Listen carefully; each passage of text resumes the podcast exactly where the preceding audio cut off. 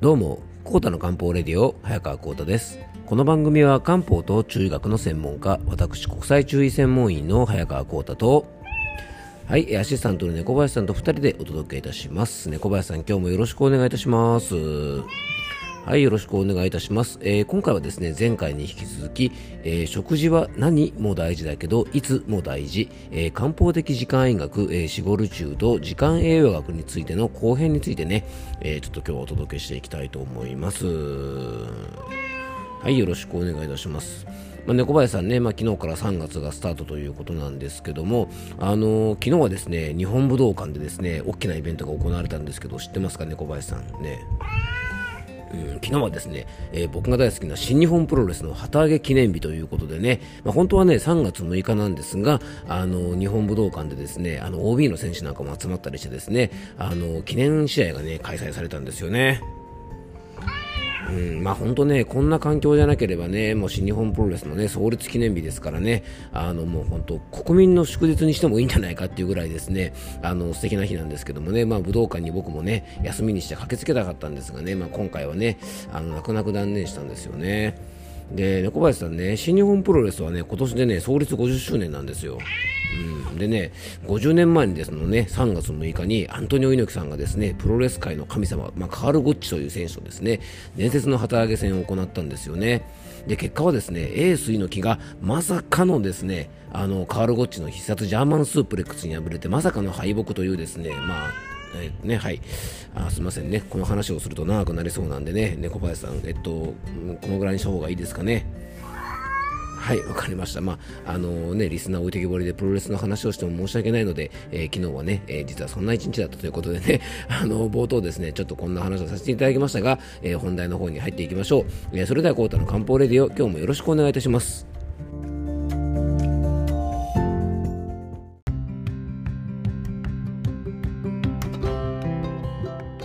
はい。というわけでね、今日の本題の方に入っていきたいと思いますが、小林さんね、あの、もうちょっと早く止めてくださいね、早くね。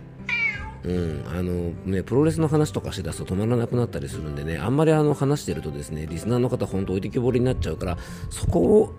バシッと止めるのがね、猫林さん、あなたの仕事ですからね。はい、ということでね、あのしっかり、まあ、コンビネーションよくいきましょうね、猫林さんね。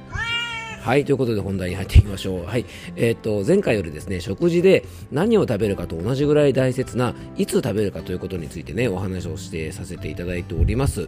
で前回はですねちょっと時間栄養学なんてことについてねお届けをしましたが、まあ、詳しくはねあのよかったら前回の放送をですねぜひあの聞いていただきたいんですけどもあの皆さんもね十分ご存知な食べる時間の大切さとか、まあ、改めてねその理由をね体の仕組みとか栄養学的な部分とかそしてねあの今回のテーマにもなっている、まあ、時間栄養学的にですねちょっとお話をさせていただきました。でそしてね食べる時間の中でも特に大切な夜ご飯。よくですね寝る34時間前にはね食べるようになんて言われてますがその理由はですね胃腸の負担がかかることそしてですね B01 というものが増えること、まあ、この2つがねあの挙げられるなんて話も昨日しました。でこのね聞き慣れない2つ目のね B01 なんですが前回の放送でもちょっとお話ししたんですがね改めてお話しすると B01 というのはですね体内リズムを正常に機能させるための遺伝子の一種で、まあ、体内にですね脂肪を蓄積する働きがあって別名肥満遺伝子なんていうふうに呼ばれているものでこの B01 はですね時間帯によって増減することが分かっておりまして、えー、夜の10時から、えー、夜夜中の2時までの間が最も多い時間帯であることが分かっているんですね。なのでできるだけこの時間を避けて、まあ、あの夕食をとることが望ましいなんていうふうに言われています。はいで当然ね、あの様々な病気の原因にもなるので、この B01 が増えない時間帯に食べるように、えー、しておきたいところなんですが、まあ、そのためにもね、規則正しい食生活を送りたいんですよね。まあ、でもね、そうは言うものの、まあ、残業とかね、夜勤とか、あのそういったね、ちょっとイレギュラーな時間帯での仕事がある方は、まあ、仕事のシフト上ですね、どうしても食事の時間が乱れちゃうことってよくあると思うんですね。でそんなこともですそんな方もですねちょっとした工夫とかあの意識をちょっと変えるだけでねこの B01 というものを減らして、まあ、肥満の防止にもなりますし内臓への、ね、負担も減らしたりとか睡眠の質を向上することで、えー、疲労回復なんかにもつながると思うのでね、えー、ちょっと参考にしてもらえたらなと思います。で夜勤とかで、えー、食事の時間が遅くなっちゃうことが分かっている方はねあの遅くなる前にある程度食事をとってしまうか、まあ、9時ぐらいまでに夕食が取れないときは、まあ、夜の7時ぐらいまでに脂肪になりやすいですね。あの炭水化物なんかをね先に食べておいて、えー、帰宅してからですね何も食べないとちょっと精神的にきつい方も多いと思うので、まあ、消化の良いですね軽めの食事で、まあ、できればねあのおすすめはスープとか味噌汁ぐらいのもので、えー、ちょっと補うといったですね分食。がですね非常におすすめですね。あの夜勤があるから無理とですね諦めずにできることからですねぜひ始めてみていただきたいなと思います。で時間栄養学的なですねいろんな考え方の中からですね食べる時間の重要性についてねあのいろいろお伝えしてきましたがまずはね自分の食生活で何をどんな風にどれぐらい食べてるかってことをね今一度確認してもらえたらなと思います。あの時間栄養学なんていうとですね随分最近の栄養学と感じるかもしれませんが実は漢方ではですね数千年前から時間栄養学ではありませんが時間医学、まあ、時間健康学ともいえるシゴルチューというですね考え方が存在するんですね。でこのねシゴルチューとは特定の時刻になると対応する臓器においてですね気血の働きが活発になるというふうに考えますでその体のリズムに合わせて生活することで養生がより効果的にできるという考えなんですね。でここからはですねちょっとシゴルチューの中から特に食事と関係が深い部分をピックアップしてね紹介していきたいと思います。でまずですね食事の、えー、消化吸収とつながりが深い胃腸、えー、漢方ではですね大腸胃火というですねこの3つのものの働きが、えー、高まる時間帯がですね非常に重要だと考えます。まずですね朝の5時から、えー、7時までの間はお通じと関係が深い大腸の時間だとねシゴル中では考えますえー、この時間にしっかりと排泄ができないと次に入ってくる食べ物にも影響が出ますので非常に重要なんですよね。で大腸の働きをサポートするためにもこのぐらいの時間に起きてですね最初に口にするものは温かいものが非常におすすめです。できればね胃腸に負担が少ないねあの左右なんかをこの時間帯に飲んでまず胃腸を動かしてあげてお通じをしっかりつけてあげることが、大事だと思います。ここでねしっかりとお通じが出ることで次の時間帯にしっかり食事をとることができます。そして7時から9時の間は胃の時間と考えます。え、胃の働きが活発になる時間帯なので、まあ、この時間帯ぐらいにですね暖かくて、ま、柔らかいものを食べて、まあ、体に元気をつけることが大事ですね。で中国では昔から朝ごはんにお粥を食べる習慣があるのはね皆さんもご存知だと思うんですが、まあ、これはですね胃の働きが良い時間帯に最も消化のいいものを食べることで、まあ、一日の元気をねしっかりつけるために、まあ、ある習慣なんですよね。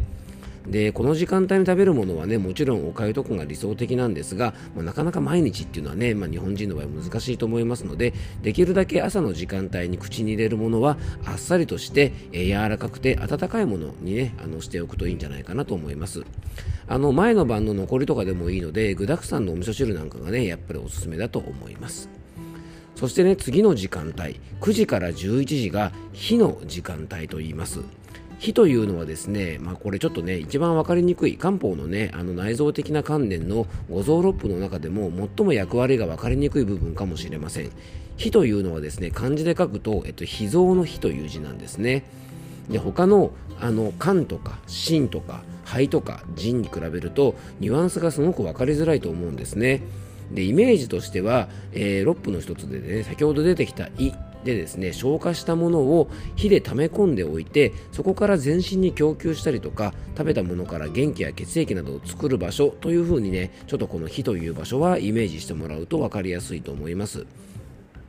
火というのはですね自然界では土にあたりまして、まあ、母なる大地というふうに言われておりましてね。で万物に栄養を与えるとっても大事な場所というふうに漢方では考えます。まあ、あの9時から11時がねこの火の時間帯なので前の時間に消化した食べ物が、えー、このね火を使って全身に行き届かせてくれる、えー、体を元気にしてくれる時間帯なんですね。でこの時間帯はですね火を弱らせるような冷たいものを摂取することはなるべく避けておくといいんじゃないかなと思います。このようにですね漢方では排泄する5時から11時ぐらいまでの時間帯が、えー、非常にねとっても食事にとっては大切で、まあ、胃腸の働きも活発になるのでね、まあ、胃腸の働きが普段から悪い方はちょっとねこの5時から11時ぐらいまでの間は無理をしないように注意して過ごしていただきたいなと思います。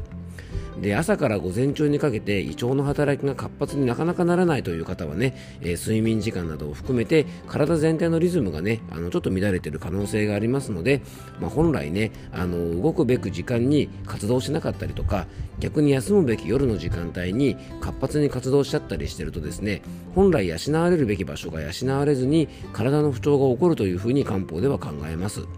ちなみに僕らがね夕食を食べている、えー、夕方の5時からや、え、夜の7時ぐらいまでの間はですねシゴル中ではジンの時間と呼ばれています。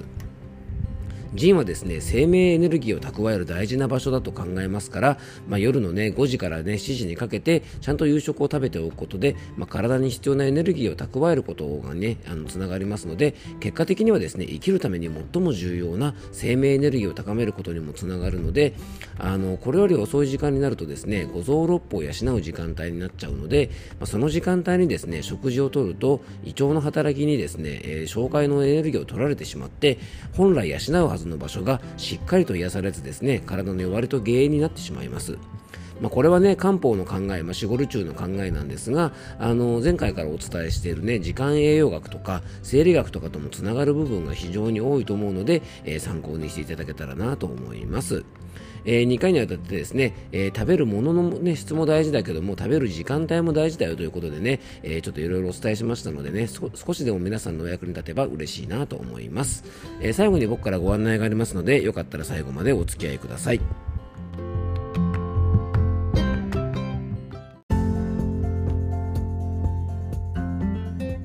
はい、ということでね、えー、2回にわたってですね、食事は何も大事だけれども、いつが大いつも大事ということでね、お話をさせていただきましたが、ね、小林さん、ほら、今日はね、本題が長くなるから、前振りの話はなしでって打ち合わせしてたじゃないですか。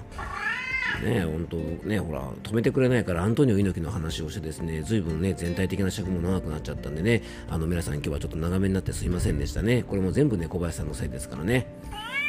はい、ということでね、えー、最後に僕からご案内です、えー、この番組ではね、あなたからのメッセージや番組テーマのリクエストなどをお待ちしております。メッセージやご質問は番組詳細に専用フォームのリンクを貼り付けておきますので、えー、そちらからよろしくお願いいたします。え今日も聞いていただきありがとうございます。どうぞ素敵な一日をお過ごしください。漢方専科サーター薬房の早川幸太でした。では、また明日。